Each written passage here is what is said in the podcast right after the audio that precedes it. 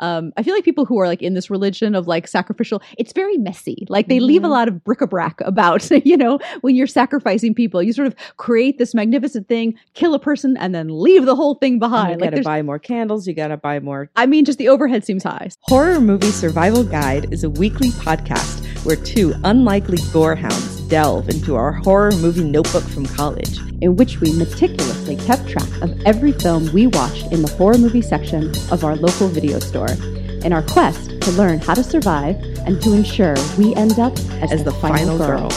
Join Julia and Marion as we revisit the classic and obscure horror VHS we viewed and logged in our notebook. breaking each movie down one by one, eking out over all the ghastly minutiae, and ultimately illuminating, the path to survival. Hey, everyone. Hi. Hey, welcome to Horror Movie Survival Guide. I'm Julia. I'm Marion.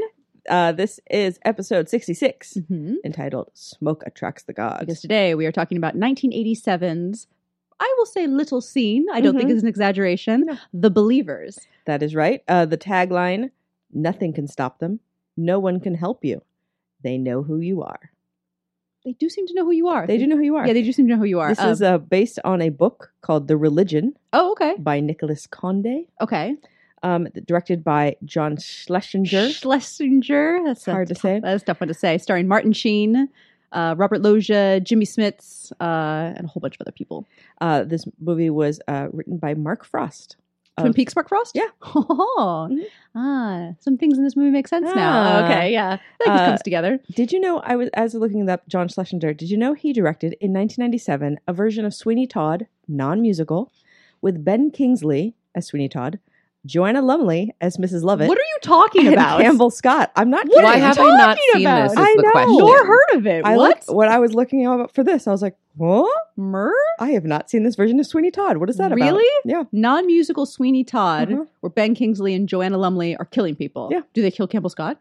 Uh, Possibly. Oh, fingers crossed. Um, that's, that's amazing. No, I did not know that. Um, so the beginning of this film, um, before before we get Oh, into yes, this you film, tell your well, I have story. to tell my story Of about course, this I'm film. sorry, So, um, so in when I was 11 years old, uh, my best friend at the time, I'm from Las Vegas, Mm-hmm. so my best friend uh, at the time lived in California, mhm. and I came out to visit her for a week in the summer, and Okay. and they they hired a cool 16 year old girl to take us 11 year olds out. We thought she was the coolest, of course. And her best friends worked at a video store, Okay. and so we went to the video store, and they were big horror fans. These guys, and Okay. we were like, we're gonna rent some horror movies, and so Because we we're ended, 11. we're 11. okay. So we picked out Critters Okay. and the Believers. You picked out the believers. Yes. Interesting. And, okay. and they were like, um, there's an electrocution in this movie that's really gnarly. I don't know if it's okay. Like, maybe you shouldn't. And we were like, no, we could do it. It was a bad idea. Yeah. I had horrible nightmares that Awesome. entire week. All the regrets. yes. Uh-huh. Okay. So every time I think of that, I'm like, that's so funny. Uh-huh. So it, watching it again, like it's a good movie, and the electrocution's really bad, but it didn't like it. Like I had just not ever conceived of that as a le- eleven, and like yeah. so many of Because these it's things really like kitchen accident gone horribly wrong. Yeah. and like they don't cut away. Like No. most electrocution scenes, it goes on for quite a bit. no, it goes on for quite a bit. Um, it's funny too because this movie feels very video store to me. Like, and I Ah. don't mean that sort of. In, I I know that comes off very negative, like oh, it's a kind of a lesser than film. But it feels like you know it doesn't have kind of necessarily like this these high concept, you know, whatever kind of. It feels like the kind of movie that I mean, you know, cr- credit to Mark Frost, where it's kind of like a specific he, in sort of the horror movie realm, where you kind of take a specific thing that people are a bit afraid of anyway, and you massively exaggerate it, Mhm. and like worst case possible scenario it. Um, and what you're left with is kind of this. It feels sort of like a sleeper horror film Mm-hmm. to me, where it's you know the big bad isn't something like you know sort of the last podcast where it's like killer cars, you know, it's something that dramatic, but it's sort of like parent fears, kid fears, Right. you know, all kind of like rolled up into one. Um, so I can understand why people be like, uh I bet it's not that scary, and then you rent it, and you're like, geez, like Yeah. that's that's a lot and at eleven, watching it, uh, trouble. Yeah, trouble. Uh, so it, it takes place in uh, starts out in Minneapolis in 1987. Okay. we start out with a milkman. Now we talked about in When it's- did they stop delivering milk. I I, know. don't understand. It's 1987. I was alive in 1987, and they I do still not delivered recall- milk in the 90s. I stayed at my friend's house in Colorado in What? 1994. And why? 1994. Why are Wow. we delivering For spring milk break? in 1994? because Why? it's literally the best milk I ever had in my life because I it was have no fresh from the doubt, farm. but, like- wow. It was like buttermilk. I gained like 10 pounds that week uh-huh. because they had a legit milkman. It snowed that week. It was spring break and it was freaking Colorado, but it, but was, it was like, like, glass bottles. glass delivered? bottles. Okay. And it was, this is in the 90s. So, yes, they still, wow. and I still get, you Confusing. can still get groceries delivered now. I know it's a little different too. yeah, but I mean, but, th- like- this isn't Postmates. It's You like know, a I feel milk- like, No, no, no. man. But it was like, yeah, but they had milk and there's still people that do it depending on what, if you're near a family farm. But what's curious about this film is that it beginning take does place in Minneapolis, and they live in the suburbs, and Yeah, they're I lived in- delivering they're delivering milk in cartons, like in cartons that you'd buy in the grocery store in this film in the beginning. So then, like this guy comes out in the milk truck and is delivering cartons of two percent low fat, and then people are just like going to scoop it up and bring it in. I'm like, what? But but why? Like it's just I don't. I, mean, I, I don't have any problem with it. It's just I it's in my brain. There's something about that that feels very antiquated. So you see this movie that's Right. sort of like late '80s, and they're still delivering milk 'cause while Martin Sheen's out for a run. You're like, what? Yeah, when, when Terry and I lived in England in 99, they were delivering milk then, sure, sure. but it's England. it's England. so you're like, Come on. ah, everything's I think it kind of- just depends on the area you're in in the country too, because of Yes. like if you're near like a farm like that, because we were literally in a suburb of Denver, so it's not like we were far from the city, Sure. Mhm. but it was just close enough to I think a really great farm too that had it. Yeah. No, I mean, I'm all. It's fantastic. I'm all for it. But it's well, just this milk amazing. is going to play a Killer key, milk. a key role Killer in milk. what's about to happen. Yeah. Uh, because uh, they bring the milk in, she uh, puts it in the fridge. Lisa uh, is Cal's wife. Cal's Martin Sheen. Lisa is the wife, and they have a young son, Chris, and they're all having like you know happy family morning Mm-hmm. together. and uh, C- Cal comes in from his run uh, to open the fridge, spills the milk, Mhm. and then tries to mop up the milk with his like sweaty socks, Right, which is just the most Stop doing a boy thing Yeah, right now. don't- Just knock it off. Like, go Uh, away. That's Go not take- helpful. Go take a shower. Yeah. So he goes to take a shower.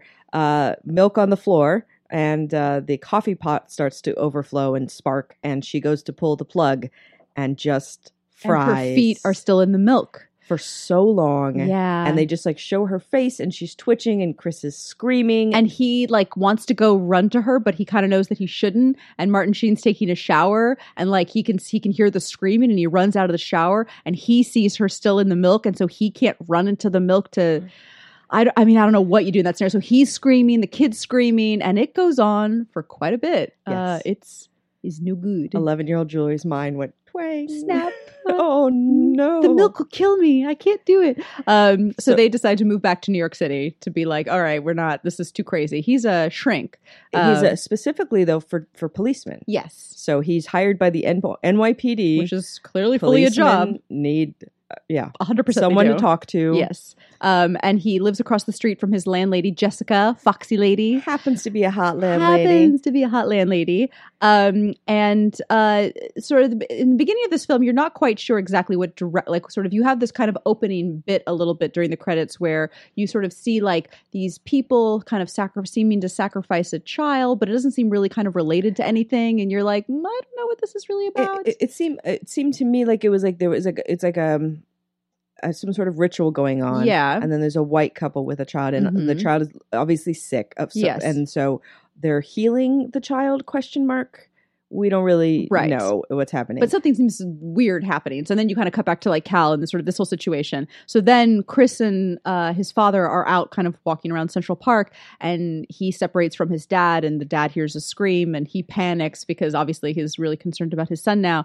And there's a woman who has kind of discovered this sort of like sacrificial altar in the park with like dead animals and ritualistic things. cat's And head in a bowl yeah, I mean it's it's it's a nightmare, but it's just like you must uh, come across all sorts of I things in central park cannot even imagine. Like I don't know who has that beat, but that's not the dream, I think. Um but uh but um Chris discovers like a sort of this shell with kind of like beads in the shell kind of nearby and he kind of picks that picks that up it's by the altar and puts that in his pocket um and then we meet Marty who's like uh Richard Mazer who's like the law Mazer is that how you say his name okay I think so. who's like the lawyer and um, he's like the sort of he's uh, cal's lawyer but he's also kind of like the good time uncle who does magic tricks and calls the kids sports and you know is like obviously trying realizes he's been through something very traumatic and is trying to like make everything magical and amazing it seems Has- like a very sweet character has he ever been more adorable than he is in this he's movie pretty adorable i wouldn't adorable is not the first word I would use to describe Richard Mazer. He's Uh-uh. fairly adorable in this film. He's got like all the magic tricks pulling out of his pockets. Like Uh-huh. he's just, I, I, I really like him in no, this he's, movie. he's really cute. Um, and he wants to sue the coffee mu- maker manufacturer for you know Lisa's death. So sort of talking about that, and then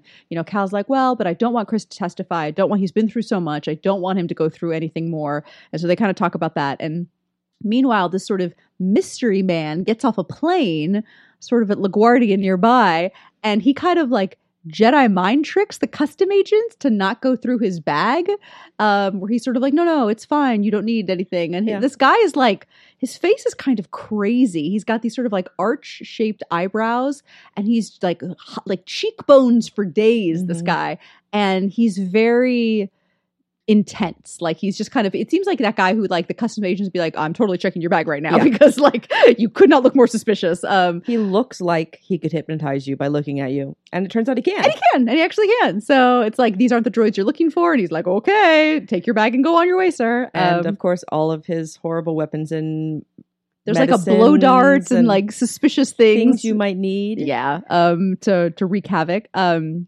and Cal and Chris, meanwhile, have gone to have dinner with Dennis and Kate, who are sort of like family friends, and they seem to be sort of like they were friends more of Lisa's, Cal's wife, who passed away. And she was like an anthropologist, Yeah. so Chris was gro- grown up going to all these small villages, Yeah. and he has like a Native American totem Yeah. that he carries Mhm. around, Chief Black Cloud, yeah, keep him um, safe. yeah, it's like his version of a teddy bear. Uh-huh. It's like yeah, which I think is kind of cool. It's like if your if your kid was like you know the son of an anthropologist who traveled all over the place, like he wouldn't have like a teddy bear or something like kind of adorable and kind of normal. It's like he has this kind of weird thing that like he loves like it is a little teddy bear or something really cute, even Although- though. Terracotta is probably not the most comfortable thing to sleep with. But I like the idea of kids like it's like it doesn't almost matter what it is. It's Uh-huh. just like it's important to him. So it's not snuggly, it's not Yeah. cozy, but he like he likes it. And it's up to him. Um so they, you know, they kind of do this thing where they show a slideshow of old pictures of Lisa and Cal kind of breaks down and the whole thing's been very difficult. Um and then uh we meet Carmen who's like the housekeeper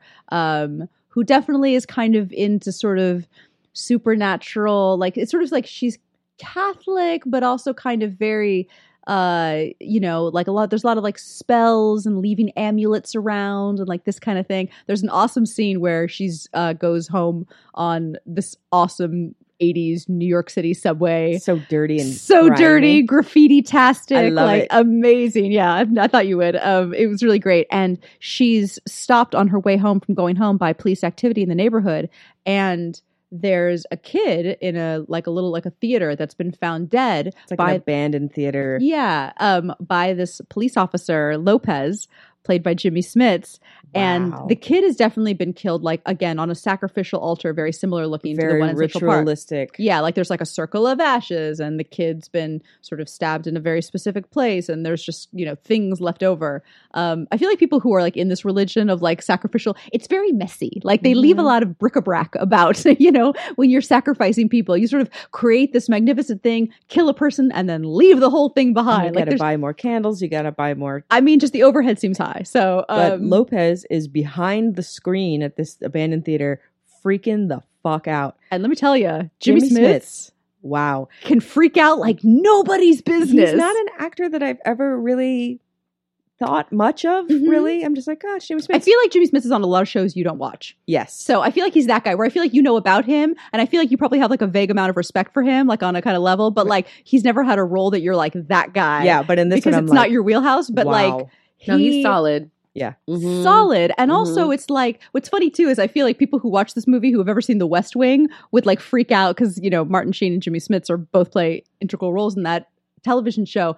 They could not be more different in this film. And Jimmy Smits is this lawyer who no, he, he's a cop. oh, sorry, is, is the cop who has uh, discovered the kid, but is also kind of involved and you know has been kind of He's gone investigating. undercover to try to figure out. There's been the kind of suspicious activity and Mhm. he uh so like not only is he freaking out but he's a cop who's freaking out Yes. which means like He has a even gun. more yes he Mhm. has a gun And he's like, I'm going to shoot myself. Like, can't even deal with all because of this. like they know me they know what's happening and now they're gonna come for me and now like i'm Yeah. part of it and i've been marked and like And it's that kind of thing too, where he's he's freaking out in that kind of specific way, where um, not only do I believe that they're coming for me, so it's like the paranoid sort of like Tim Robbins kind of freak Right. out, but it's also like um, it's almost kind of meta where he knows what he looks like, Yeah. and it makes him more panicked. Yeah. like he realizes how crazy he looks, and it makes him feel even more insane. Which is when he whips out this gun and he's like, "I'm just going to shoot myself in the head right now because this whole thing is so awful, I can't handle it."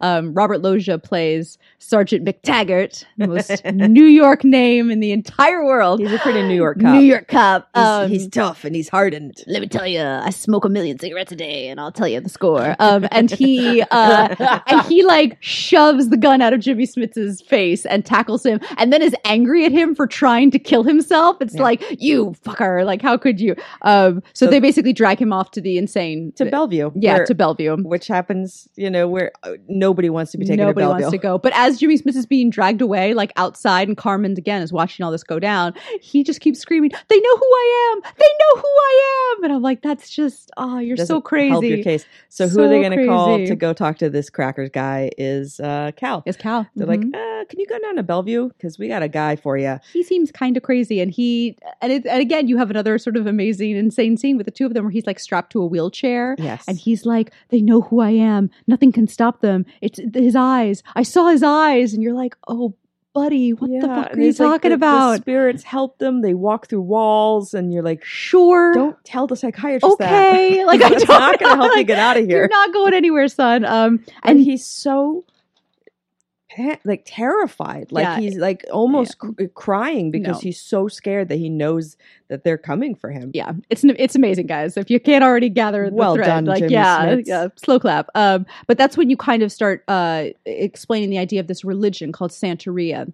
And it's this idea they talk about of sort of African gods that are hidden in Catholic saints. cool Um, idea Super cool idea. I said it was lo- oh, a thousand years older than cr- christianity like Correct. caribbean slaves brought it over and they Mhm. were like you need to worship these people now and they're like sure we'll worship those people but actually we're worshiping Secret worshiping our people. Yeah, screw you guys. So Um, there's a bit of confusion about exactly what centuria means and does this include animal sacrifice, human sacrifice? Like how Right. far does this go? and they- they seem to kind of imply that like Lopez was somebody who followed this religion personally, um, but was but because he's kind of so down, you know, he knew a lot about it when he saw this kid sacrifice. He like knew what it meant on a level separate from like McTaggart or Cal or anybody else because he's like he gets it.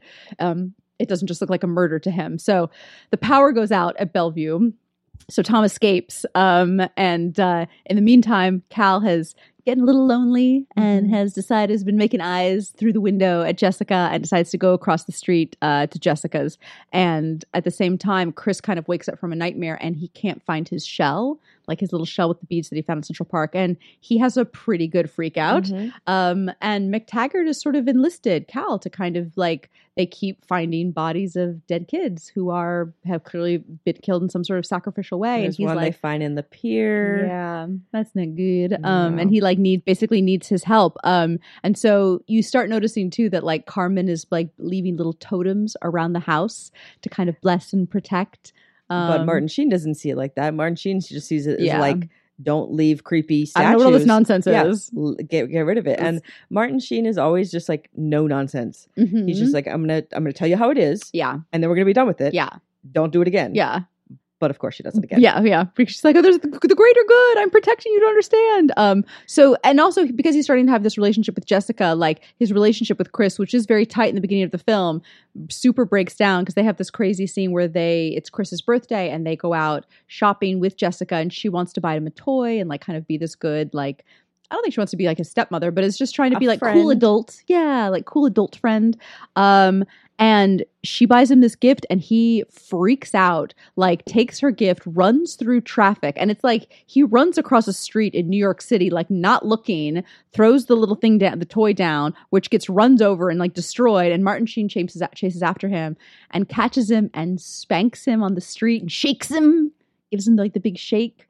Um, and he runs home. And I will say, there's a, there's a number of good freakouts in this movie, including Chris's freak out because after his dad spanks him in the street, he runs home and runs upstairs to his bedroom, and then Martin Sheen runs up and he's like, "I'm sorry, I'm sorry," and the kid's like, "You hit me." You hit me and has like a whole big freak out and like Martin Sheen's crying, the kid's crying, everyone's crying. It's great Uh, because this scene is like you know I think sometimes when you see scenes like this in, in movies where you have like an adult shaking a kid like a kid Yeah. actor you can tell sometimes when they're kind of holding back there's like yeah. there's a kid and like I don't want it but this is like no, this is how I'm He shook really the shit out of that yeah, kid. he shook the shit out of that kid and like really got in his Yeah. face and like is Mhm. not giving him kid gloves and the kid kind of takes it and, and gives back yeah. in this next scene and I was like, right on, kid. also, I don't know how like you fake spank a kid like in a public place like that because he looked like you really hit him. He probably just really hit him. yeah, and it's just like, geez, man, like it's that. a cordon off movie set. Everyone understands what's I happening. under, I know, but like that kid's like eight years old, you know, like that's that's that it's tough. Um, but um, but so they have a good they you know kind of make a moment out of that, and then Lopez calls, who's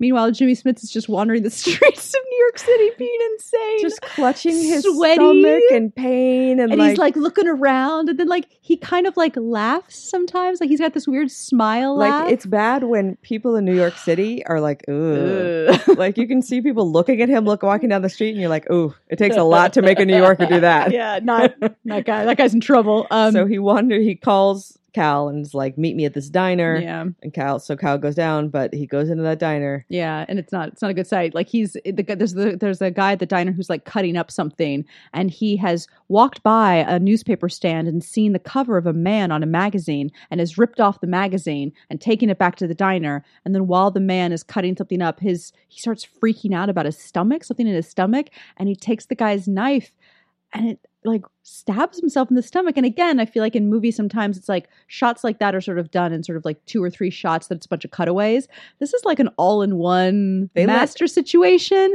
It looks real and bad. And like Um, Jimmy just wanders, like staggers around the restaurant yeah. for a while. And you're just The- like, just, just die, just please die.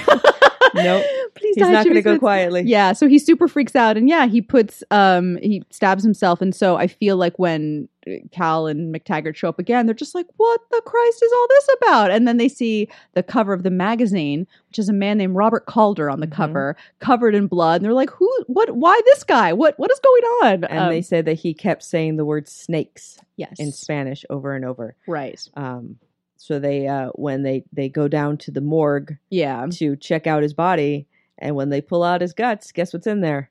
snakes, A bunch of snakes. disgusting. They're really worse. There really were snakes, There really yeah. were. Which I go, I'm like, wow. That can't- Still don't stab yourself in the stomach, dude. But um, I can understand though if you felt something inside you moving around like that. Like but you can't stab it I know, because you just kill yourself. Um, Yeah. I think you just have to live with having snakes in you. Um, or, or you just yeah, I don't know. just run to the hospital and be like, take my snakes out. I- Nobody no. will help you. it's not gonna. No, I That's mean, Marion's plan. Run to the emergency room and ask them to take the snakes out of your stomach. and then you It's a terrible idea. go back to Bellevue. Yeah, not a good strap you horror movie back survival in. guide tip. Um, so we meet Oscar, who runs this center for kids where Lopez used to volunteer at, and he practices Santeria, and he's very reluctant to kind of talk to Cal about it because he's like, I, you guys are prejudiced. Like you think we're just a whole bunch of like voodoo loving whatever, and so I don't want to tell you about the religion or about kind of what goes on because I don't trust you guys. Um, and he, but he explains that Robert Calder the, the cover of the magazine that he's basically on he's on their board and he's somebody who's kind of supported the center and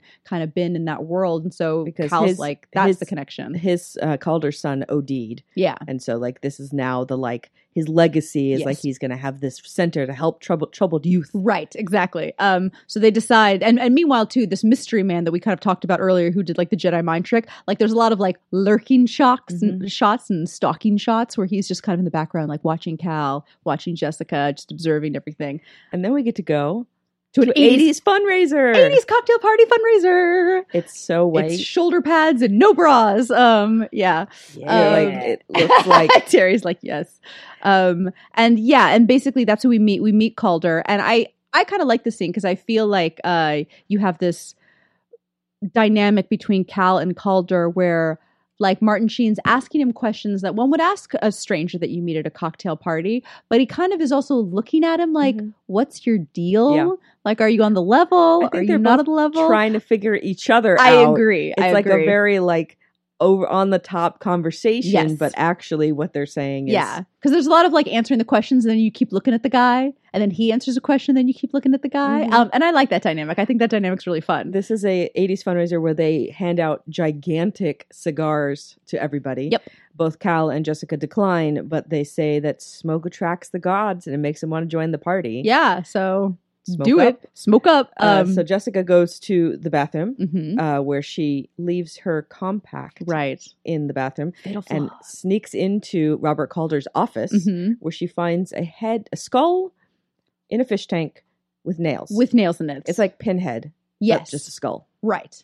And Yeah. she's like, "That's not good. Hmm. That's I'll suspicious. just take my compact and get out of here." and but slide what out. we know and what she doesn't Yeah. is that uh, Paolo, who was our mystery man, yeah, has has done a little something to like that he like kind of compact. touched the compact, and then she like goes to pick up the compact again and quickly powders her nose and her cheeks, and then go, well, goes back to the party. Um, and then you what you had seen um. The first kid who was killed earlier in the film, who was the sacrificial kid that uh, Jimmy Smith is first freaking out about, we saw his parents very briefly in the emergency room or in the police station, I think actually. Um, and you see them at the party, and they are at the party like anybody else is at the party and seem to be having a good time. So I feel like that's sort of the beginning of you're like, wait a minute, like all this doesn't just seem like a situation of just like simple murders. Like something seems to be going on here because these parents have recovered pretty quickly Yeah. and are at a fundraiser all of a sudden. and then Paolo starts to do a little hypno dance Freak number. out, yeah. with I also Jessica. I also feel like if you're at a party and someone's having like a sort of a freak out like this and their eyes go all white, Yeah. I think the fundraiser's over. Everyone's into it though. Everyone's into it, but why are they into it? The Especially- fundraiser's over. And, and- like, well, that's the thing is like, what it, to be in? You don't want to be in Cal's shoes, where like everybody else is into it, and you're like, uh, um, let's go, I let's think go. I left the toaster on. I Let's- must, let's- let's I go. must leave right so now. he has yeah. to like grab Jessica and take her out because he's like touching her and like being weird with her. Because like that's the thing. It's like if I, I think if a guy starts having like a freak out and his eyes go white, that guy shouldn't be touching you. Like you just need to be like and they're slowly just back out of the room. collecting cash from people. Yeah. people are just like putting cash on trays. Ha, ha, ha, ha, ha. this is amazing. Um, so yeah, he like they they peace out immediately. Meanwhile, Carmen is back home with Chris, and she is going spell crazy. She's got like branches. She's cracking eggs. She's like bloody sh- eggs. that comes out bloody that freaks her out but i was like what does the eggs do even if the eggs didn't come out bloody like what was that supposed to do um and then you know chris is kind of waking up and screaming and she's throttling him and shaking him so cal comes home and he's already warned her like you gotta knock that spell shit off and he sees her with like the eggs and the branches and it's like i think you're fired i think you have to go home now and she's like no but i'm gonna save you all i'm gonna protect you you don't And understand Martin Sheen's not having it. no, get Out. out. Get out. Um, and uh, so McTaggart, meanwhile, is sort of trying to convince Cal that he's like, well, you know, I think we can we can put all the the murders on Lopez. We can blame him. Like he's the one who did it all. And Cal's like, he didn't do it though. What are you talking about? Like, why are you doing this? So like McTaggart's starting to act kind of strangely. Um, So Cal goes over to his apartment. yeah, It's so sad. Robert Loggia just like sitting in an armchair in the middle of his apartment that's just covered, like surrounded by filth. and, And- which is he has destroyed. He's like Yeah. smashed his television, and he's clearly like gone off the rails. And he says that he's paralyzed and he can't move because they've like found him and they're Yeah. putting this that they're putting this the spell on him, and so they've got to say Lopez did it or else it's like curtains for him. And Yeah. so Cal's trying to help him, but it's just But he has that gun too. He's doing like kind of the same Lopez move, which he got angry at Lopez earlier, where he's gonna like shoot himself in the face. And Cal's like, "Cool, cool, give me the gun. I'm gonna take the gun. I'm gonna go like sort this thing out. Maybe I'm gonna go talk to Oscar again and see what we can sort out. You stay here. I'll be right back." And he's like, "Okay, okay." And he goes, and then like, of course, because every '80s cop does, he has another smaller gun in an ankle holster, Yep. and he takes that smaller gun and shoots himself in the face in the um, mouth. In the mouth. Yeah. It's like weird too. Details. He like wraps his lips around the barrel. It's like you're gonna suck a straw. yeah. I'm like, that's a choice. That's a gross choice. It's gonna but make sure that you're That's not gonna distressing. miss. So it's yeah, a it works. distressing choice. Yeah, Yeah, that's weird. but I was like, wow, Robert Robert Loggia. All right, that's a thing. Um, He went so for it. he did. Um, so meanwhile, Cal has gone gone back to Oscar and has sort of shown him the seashell thing that Chris has. Um, and he starts talking to him that basically like this is a version. Everything that's happening is kind of a black magic version of Santeria. So he's like, it's not what I'm into, but this is what's going on. Um, and he says that the whole thing with these people and child sacrifice is like you gain powers that are kind of almost godlike powers through sacrificing your kid. Yeah. So again, sort of like in the last podcast that we were sort of talking about weird parallels of vampirism with Christine and stuff like that. I feel like this is sort of similar again in that where it's like it gives you the evil choice, you know, like you sacrifice your kid who maybe is already perhaps in peril anyway. Right. But if you do this, then it's like omnipotence. Right. So what are you gonna do? so Um, they ask, well, they ask uh, him to do a Santeria uh, kind of protection Yeah. ritual. So they go down in the basement underneath his shop in New York, which is great, yeah. and have this full ceremony, including like killing a chicken and he's like offering offering this blood for your son's life. Which I feel like, you know, I'm I'm all into like, you know, protection spells and give me all like the stones and the crystals and the whatever. But I feel like when they bust out the chicken and they're like, "Hey, Marion, protection spell," and someone busts out a live chicken, I'd be like, "No, no, no, no!" You but, it- know. but if it's it's the chicken or your son. I know. So like of course you're gonna do it. and pretty of tough. course he does do it. And Jessica kind of has this strange look on her She face this whole does. time where she's like not sure what's happening, but really interested by it. yes. Even though she gets chicken blood all over her. all over her yeah no I, yeah it is interesting i wonder too because at this point you know shortly thereafter she starts a sore starts manifesting on her face and i wonder if like the beginnings of that she's already feeling Hmm. so there's something about this whole ceremony where she kind of felt and this just may be like actors Hmm. reading into actor stuff where like it's not gonna work for her like it's not for her like Right. she's here part of the spell and this is for cal and chris but like it's not gonna do anything for her because it's too late Mm-hmm. maybe possibly um because the whole thing with her face is just a horror show like there was a fair amount of this movie that i was like i'm in a movie i can watch it there were bits of what's coming in here where i was like la la la la la la and looked away and the, the um, sore on her face continues to get bigger and bigger and bigger, and she continues to get sicker and sicker. right Where it looks like she's feverish and she can't get out of bed, and she keeps calling Cal and be like, "No, no, no, no, i'm fine They're go gonna- take care of chris they're gonna take him on a trip." yeah like uh the dennis and kate the two for sort of family friends were like oh we're gonna go to santa fe and fishing or whatever and so like they sort of kind of go off to the country um and uh and cal's kind of been left you know by himself but yeah she kind of keeps kind of pushing him away rather than please take me to the hospital immediately something is clearly horribly wrong she decides to just be solo in the apartment And then what happens? then the horrible sore on her face bursts a hole and horrible spiders come out. Yep. Um, and Crawling. it is crawling out of her face, up her eyes. Like it is a nightmare. Yeah. It's really, really horrible. it's really bad. uh, yeah. And it, I mean, yeah, I don't know who did the makeup effects for this film, but like hats off to them. It's But a nightmare. There really are spiders. no, there crawling really out. are. There, yeah, it's her face. actual spiders coming out of this actress's face. Mhm. Um, and it's, it's, it's no good. How, as an actress, how, do you not freak out? It's like the bee thing with Virginia Madsen and Candyman that we were talking about. It was like there are bees all over you. Like Yeah. how are you fake unconscious at all? Yeah, I don't know, but somehow people can do this. Um, uh, so I yeah, couldn't even get fake eyelashes, you guys. I tried. Like Oh, I had to really? meditate so hard. I can only imagine being covered in bees. I and spiders. I would die. Yeah, Dead, dead, dead. literal death. Uh, local actors killed today on film set when we Mhm. put spiders on her Mhm. face. Um, so yeah, so basically the the spiders you know come out and then they then she ends up going to the hospital because Cal discovers her and is like, oh my god. Um, so Marty comes back into the picture and basically says he's going to drive he'll drive him to where Chris is and he gives Marty McTaggart's gun like. Don't give up your gun. I know. Cal. And I was like, ah, amateur hour. Like, Yes. yeah, he does. Um, but it's because he, you, the audience is kind of made to realize that when he makes the phone call to Dennis and Kate, being like, hey, how is Chris? A lot of crazy shit's been going on. What's been going on? As they're on the phone with him, like, it's good. Everything's great. He's uh, so busy, blah, blah, blah.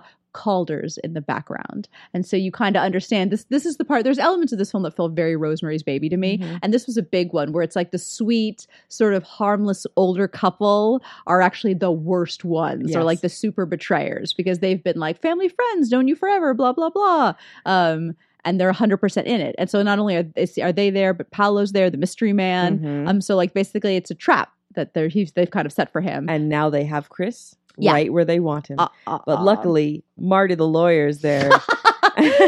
I'm so glad Richard Messer's there to save I me. know. Um, but but it's nice because Cal g- gives him the gun and is like, "Leave." yeah. And so he starts to leave, and he's like, eh, yeah. maybe better not leave." this does not seem right. Um, because Dennis gives Cal a drink to be like, oh, crazy day, have a drink, blah blah blah. And of course, the dr- the drink is drugged. Um, and he starts telling him. And I always love, I love these scenes in movies where it's somebody who's like a friend of the protagonist, s- who's you know a- always seemed up until this point totally loyal, who starts telling him a story. Let me Right. tell you a story. And over the course of the story, you realize they're totally a bad guy. And the story he starts telling is of how he and his wife had this child, like in the 40s, and the kid got really sick. And you realize that they're the young couple from the flashback. And they're telling the story about, like, but he was sick and nothing could be done for him anyway. And so, you know, we thought if we did this, we went this, did this whole Santeria thing and blah, blah, blah, and then we would have these powers and then it would all be for, you know, good and we could do good good in the world with our omnipotence and blah They blah blah. on- He only asks for one life. He just asks for one life. You only have to sacrifice one life. It's your just- one son. And it's just then, my one son that he's going to stab in the chest. I mean, really, like it's not so. And then like I love Martin Sheen's just like, oh come on, like really, But he's Um, drugged and he can't like totally. get it together to get out. And they Yeah. um, they take him to a big warehouse. Yeah, we're where there's, like, everyone's there. there's It's like hundreds of like well respectable couples just that are waiting. in gray suits. Mm-hmm. We're like, do it. So it's re- is the really is the thing of this movie like sacrifice your kid, be a god? Is Yeah, that what this is? I think so. okay, yeah, That you have to, but you only have to do this one thing, Right. And then you're good for life. because Calder. That's not like be a god. That's be God. But That's lots- always the but there- case. but there's God lots of always them. sacrifices his son. Ah. but no, and they, and they I'm talk just- about that parallel. They it's talk about that always that. parallel in other religions. They're Yeah. like, look, it's not like this has been part of religion since the dawn of time. It's Yeah. just like to be part of us, you have to do you have to do that. But it's not like. But I think their version of it is really like you're not. You are a, a god, like you have powers just like him. It's not your, you know. But we're never really clear on what besides Paulo, what like anybody else's powers really are. the only thing I can see, I feel like the way that it manifests themselves in sort of like the Western group of that is that like they all are incredibly successful Right. and they seem very wealthy and kind of very affluent. And Calder admits that his son did not did not OD, that he sacrificed him, and you know, and now he's like the most popular man in New York City and like all this kind of stuff. So it's that thing where like they're, you know, again like kind of like hypnotized where it's like you'll th- you know do this thing just do this one thing Mhm. powers forever um and certain people go along with it and certain people obviously don't And they have Chris Yeah. and they they have him all ready to go, ready to be sacrificed Yep. in his loincloth just and do it do it all Cal has to do is just stab this stab him with this giant knife. and I feel like I like that he kind of like goes along with it, but he sees Richard Mazur like up, kind of in the way, like in the rafters, you Richard know, Mazur to the rescue with his gun. He was like, "Oh, he's here. Oh, okay, I'm pretty drugged. Oh, am I gonna stab my kid? No, I'm gonna stab you, Calder. No, not Calder. Dennis Dennis. That's right. stabs He him. stabs Dennis. Um, and so, So the wild chase begins. Exactly. As Chris Um, gets away, Mhm. and now they're separated, and how they get back together. right, And it turns out that Paulo can do Chris's voice. yeah, that's one of his powers. Um, he's also a fiend with that blow dart. Um, because Yes. he blow darts Richard Mazur. He does, but Um, before he goes, mhm. Luckily, he's a magician and's got some flash powder yeah. in his pockets. I, I had that moment too where g- he did that thing where he blew like fire in his face and I was like, what the hell? And then like five minutes later you're like, oh the Ah, magic stuff. Yeah, that flash came powder. that came to me later. Uh, but yeah, he like burns uh, Paolo's face.